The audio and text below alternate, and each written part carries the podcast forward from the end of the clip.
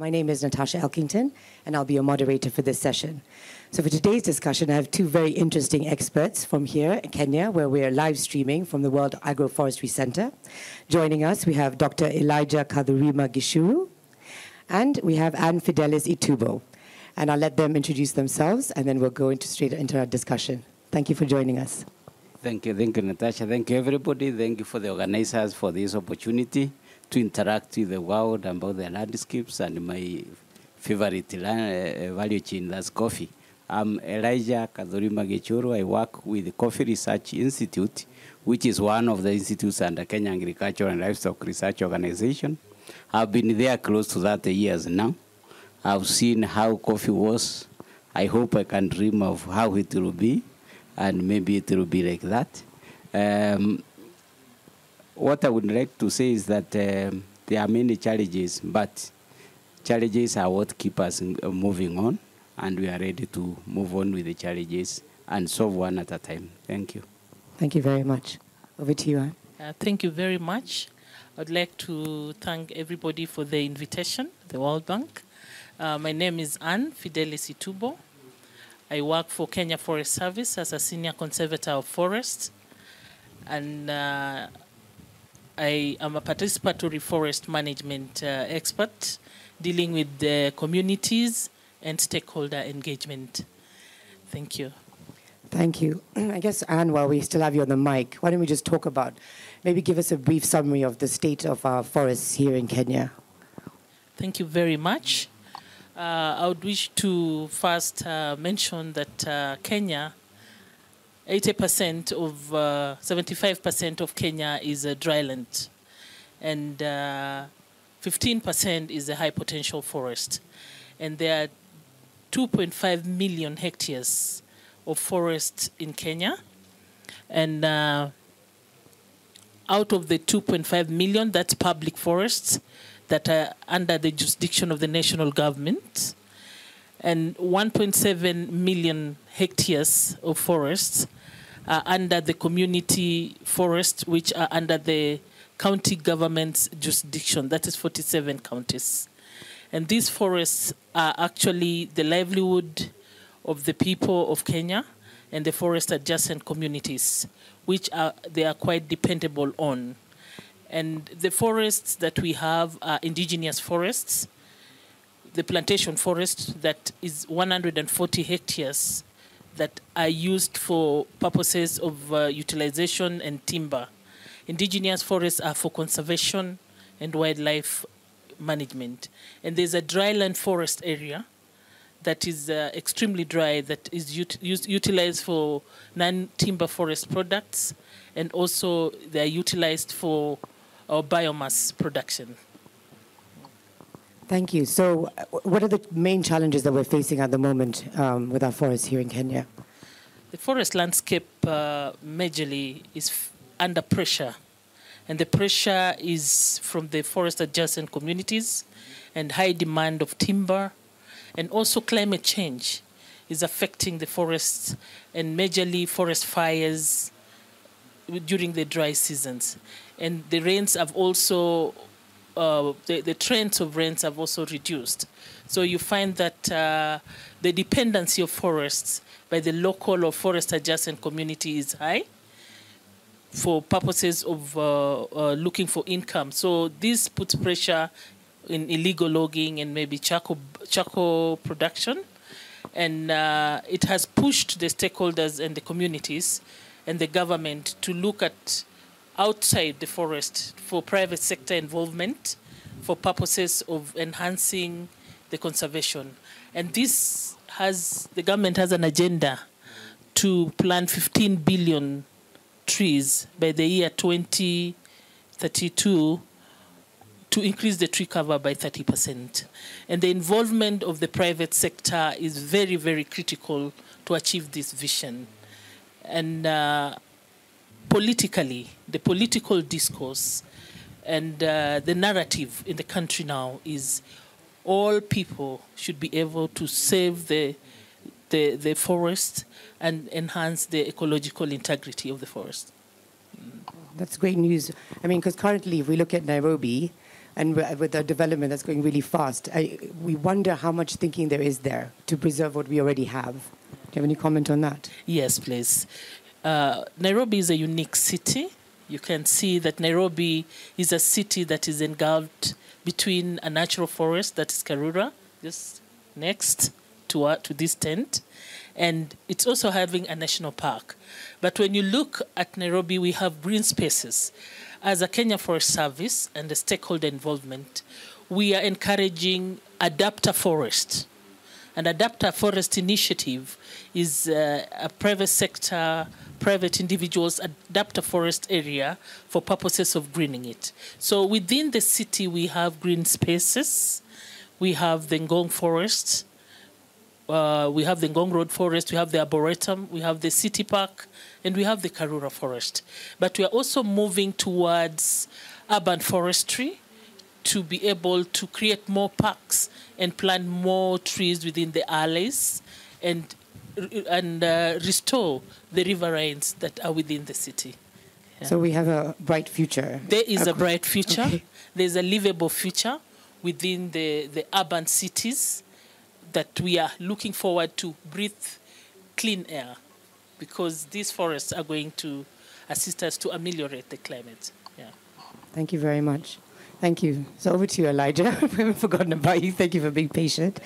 Um, maybe tell us about the coffee production, the situation right now in, in Kenya that we're facing, just to give us a summary uh, background on what's the current state of affairs. Uh, okay, thank you very much for that. Um, coffee has been around since in 1908. Uh, when it came from the coast region, it is settled around this region. And during that time, there was expansion of coffee production on the slopes of Aberdares. That's where we are. So if you came during the 1930s, 40s, uh, this was a coffee zone. All these markets and estates were coffee zones. Any water body you see around like a dam was for irrigating water, but the town has expanded.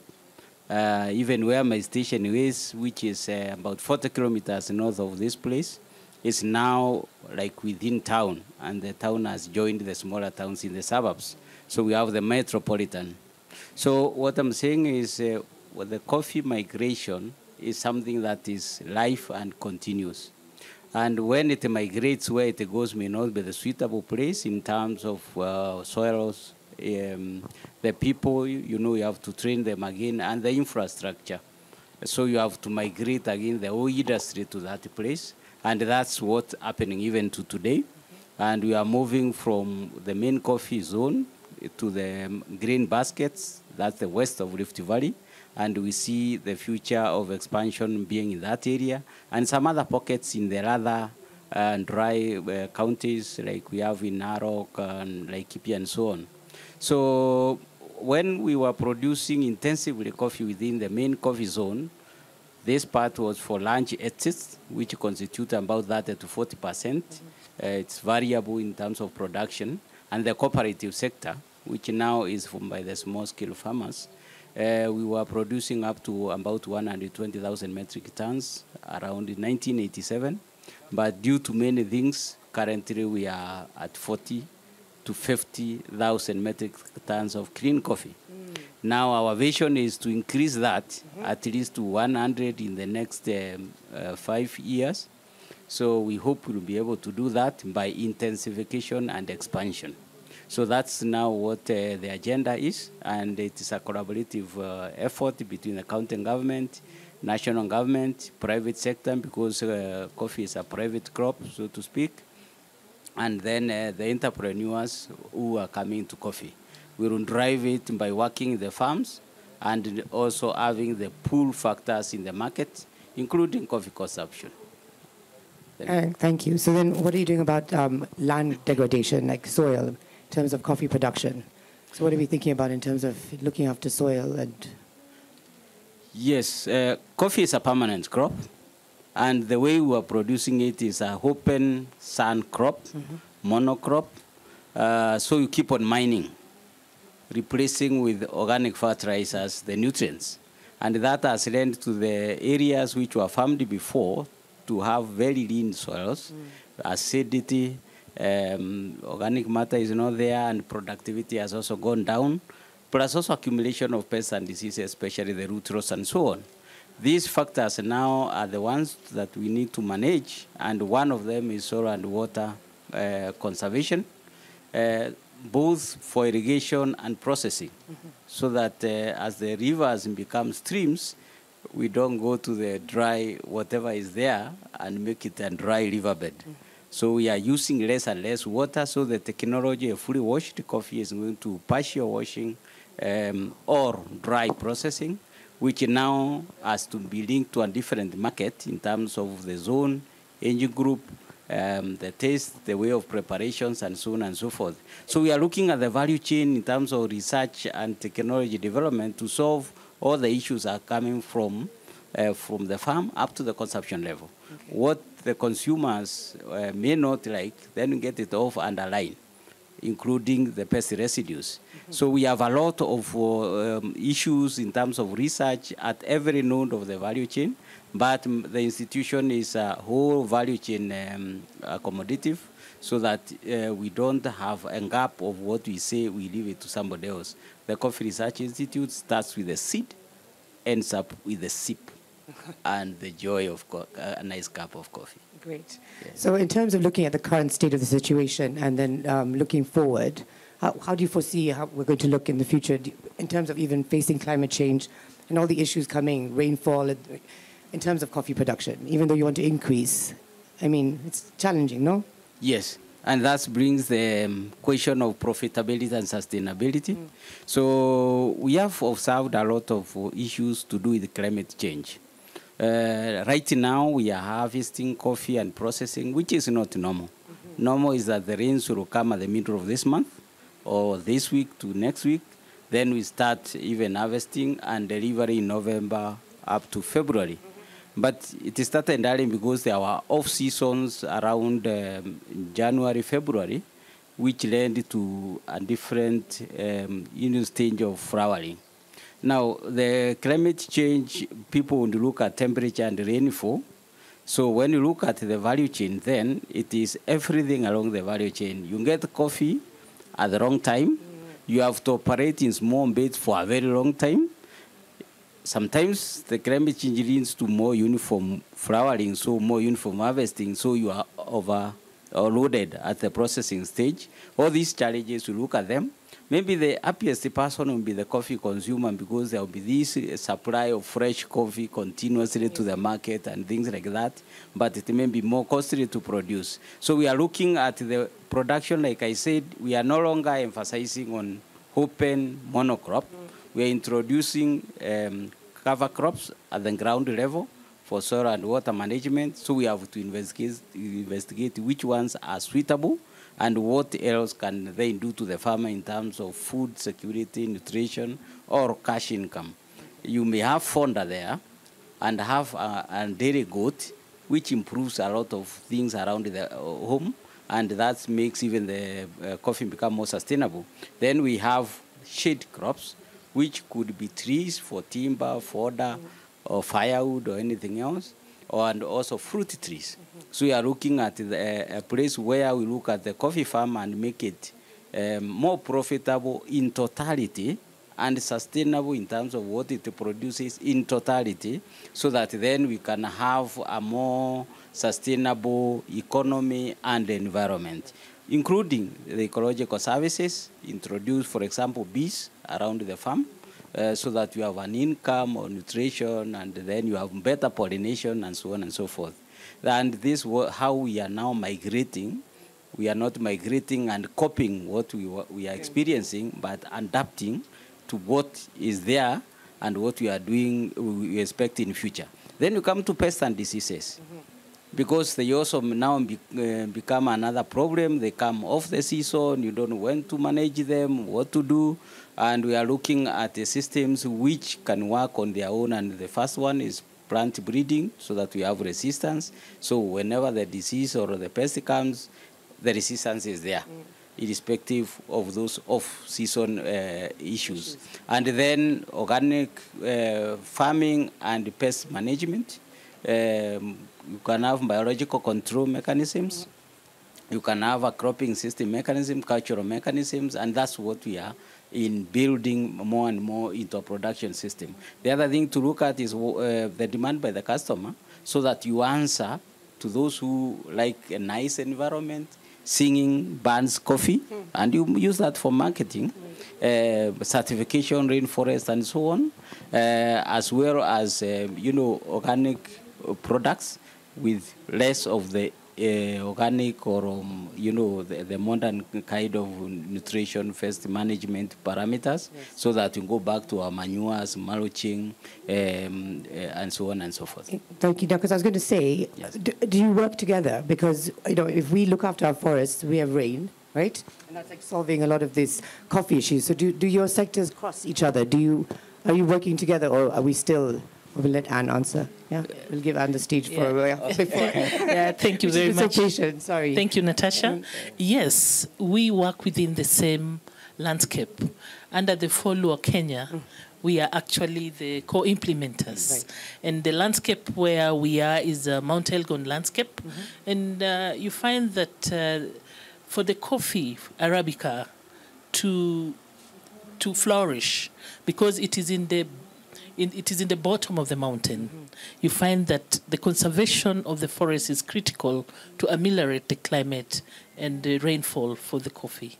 Yeah, so we have an integrated approach within the uh, integrated landscape uh, land uh, approach within the landscape that uh, all the stakeholders are critical for purposes of uh, enhancing the landscape. So we work together within the FOLUR Kenya. Yeah. Yes, maybe I can add just something. Yes, yes. we are there uh, uh, together, not just by sitting next, but also working together. When we introduce a plant, then she can advise me what is suitable in an area, and I can counter by what is suitable in coffee farm and what are the uses of these trees. So we are bound to work together as in, in disciplines, two disciplines. Coffee is naturally a forest tree, uh, so then it thrives in a way under some shade, but we only moderate the kind of shade and how much of shade and then the nutrition also and the uh, underground competition issues. Then there is another perspective we have world uh, genotypes of coffee in right. Kenya in the forest. Yes. So then Indigenous we coffee. have to, we have many things to learn together and work together. Thank you. Great. And I think on that note, maybe we go to the communities uh, and uh, yeah, our local communities and women and youth, uh, bringing them uh, as part of the program. So what work are you doing like on the ground to include, um, you know, the, these people? Women, youth? Thank you very much. Uh, within the participatory forest uh, management space, uh, we work with community forest associations. These are communities that uh, we have legal binding agreements with to access user rights in the forest. And we are very key and keen to see the participation of women and youth because when you see the current uh, agenda for the government, it's a bottom up uh, transformation agenda.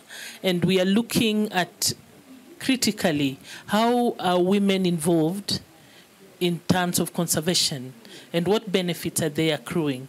How are youth involved? Because they are the pillar, the women are the pillar of the community. So we, uh, we do a lot of uh, microfinancing to the women and contractual agreements to the community associations when they're doing tree nurseries or conservation. We encourage to en- engage them in subcontracting of activities that we are, they can be able to derive benefits directly. So you find that uh, within the rural setup, because most of the forest areas are in the rural setup, but we are also encouraging the urban because within the urban areas, we also have the urban poor. We have the women within the urban areas to be able to come up with the tree nurseries. If you walk into Karura Forest, you'll uh, find a very big nursery there, and you find that there's a lot of participation. For those who have walked inside, there's a lot of women participation. And in most tree nursery, women are the workers and also in the small and medium term enterprises within the community, you find that a lot of women are engaging. So, with the bottom up transformation agenda, you find that there's a lot of employment that is created within the landscape. And uh, we encourage our youth, we encourage our women. We also get to schools and, and, and uh, try to nurture young school children within even uh, within other institutions. We, we, we, we emphasize on, uh, on, the, uh, on the, the issue of women involvement and youth. Yeah.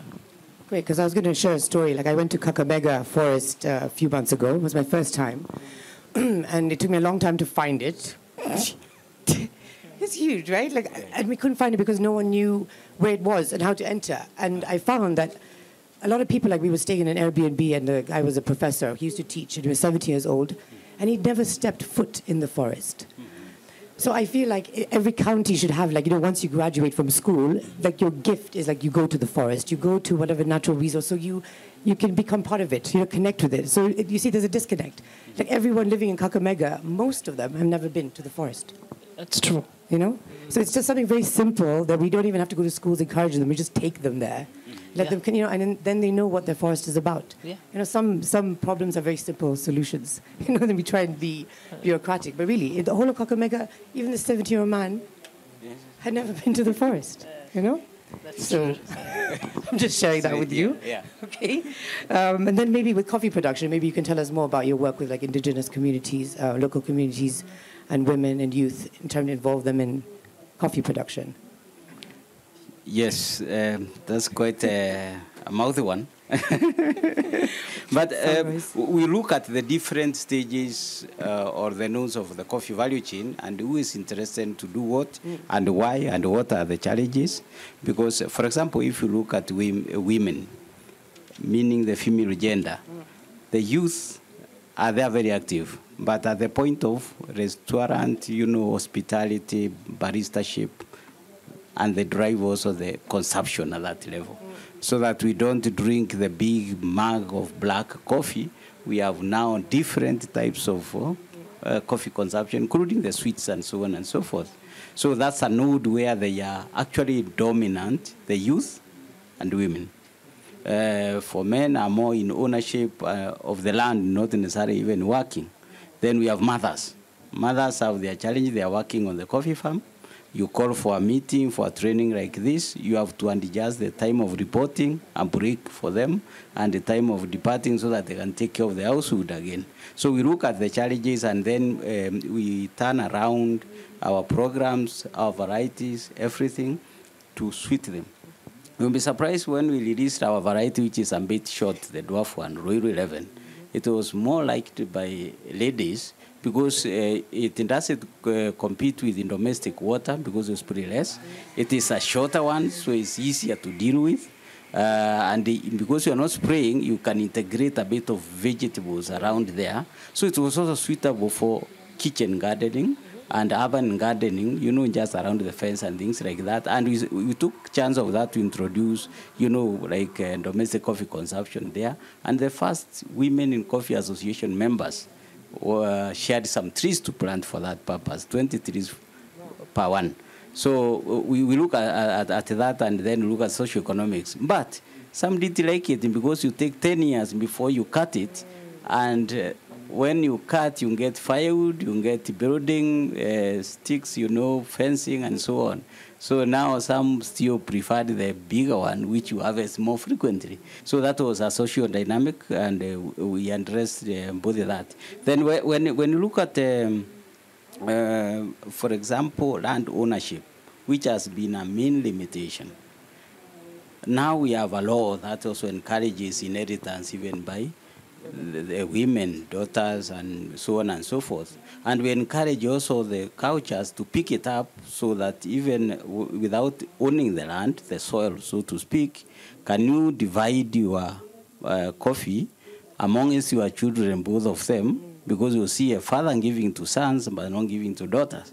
And when you are now integrated like that, then you will have the women coming as a purpose for owning and decision making and oversighting of the of the industry, and that's also being picked up uh, in different zones at different uh, paces.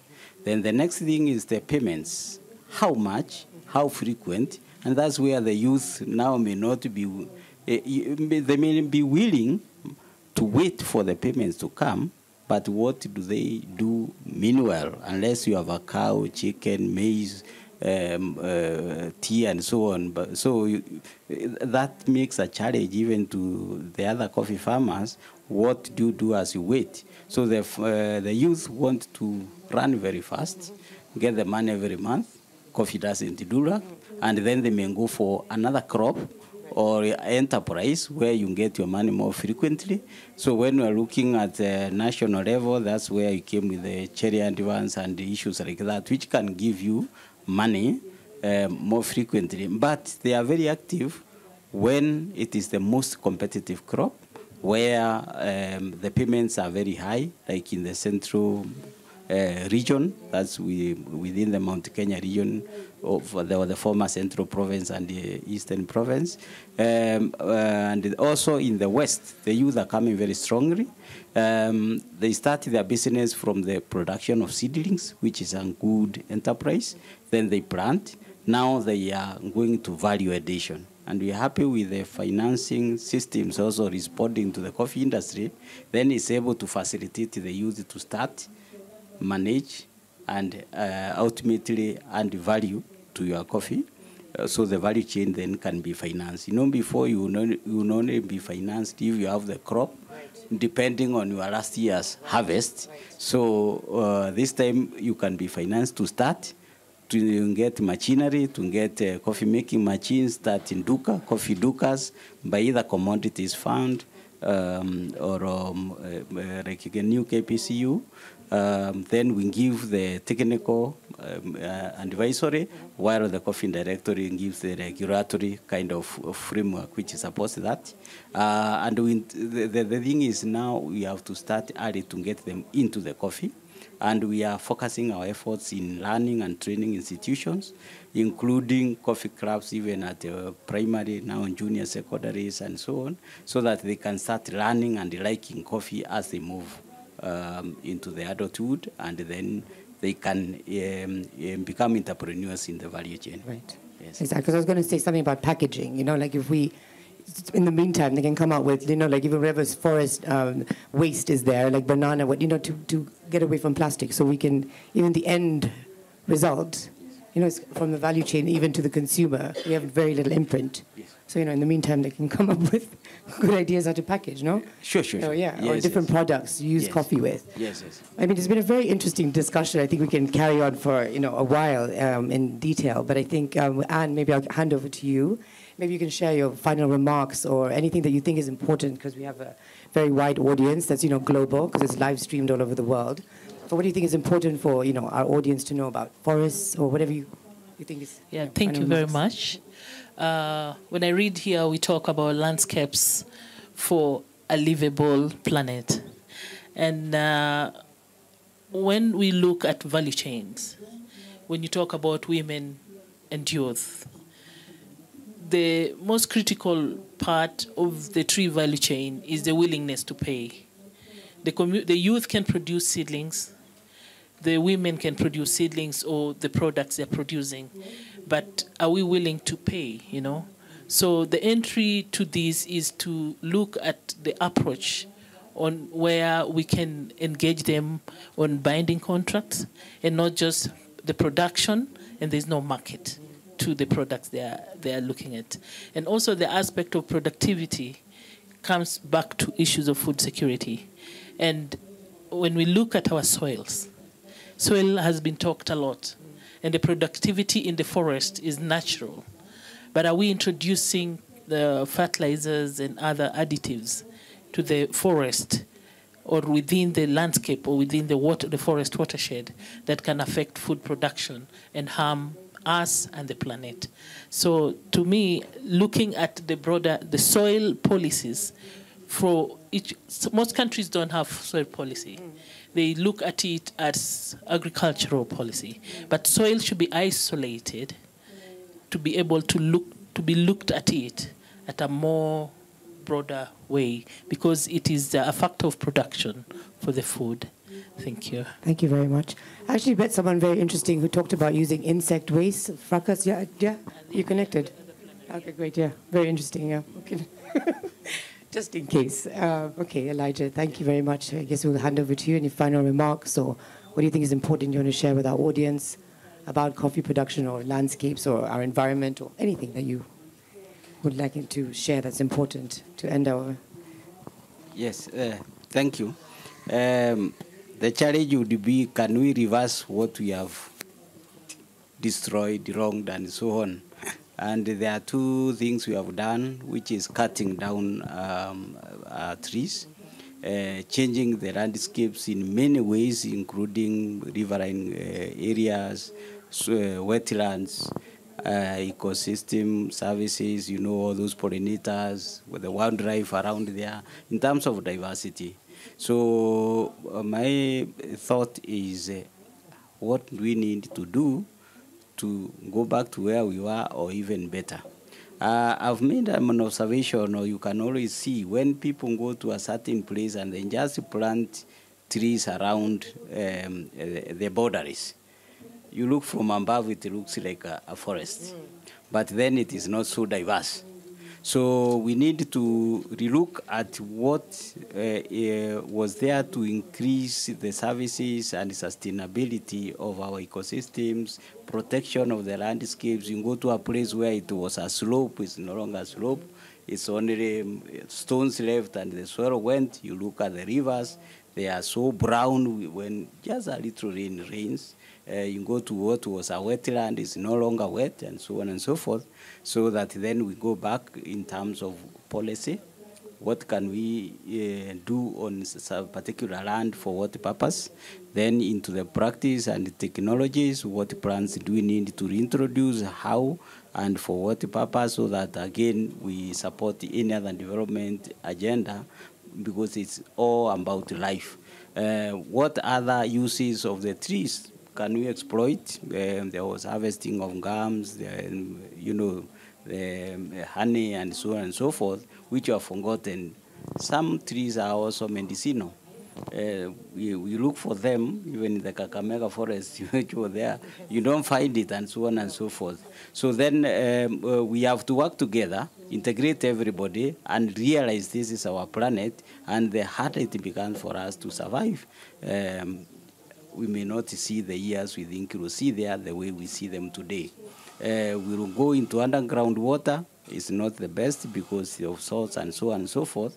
And you wonder how sustainable is, is it at the end because we're encouraging a lot of runoff to the ocean other than seepage and so on and so forth. So mine is we work together, all the uh, stakeholders from farming, consumption, building, construction, everything else, so that then we have a better planet for us to live in. Thank, Thank you very much. I really enjoyed this discussion, and I learned a lot about forest and coffee production, and you know the gaps and the challenges we're facing.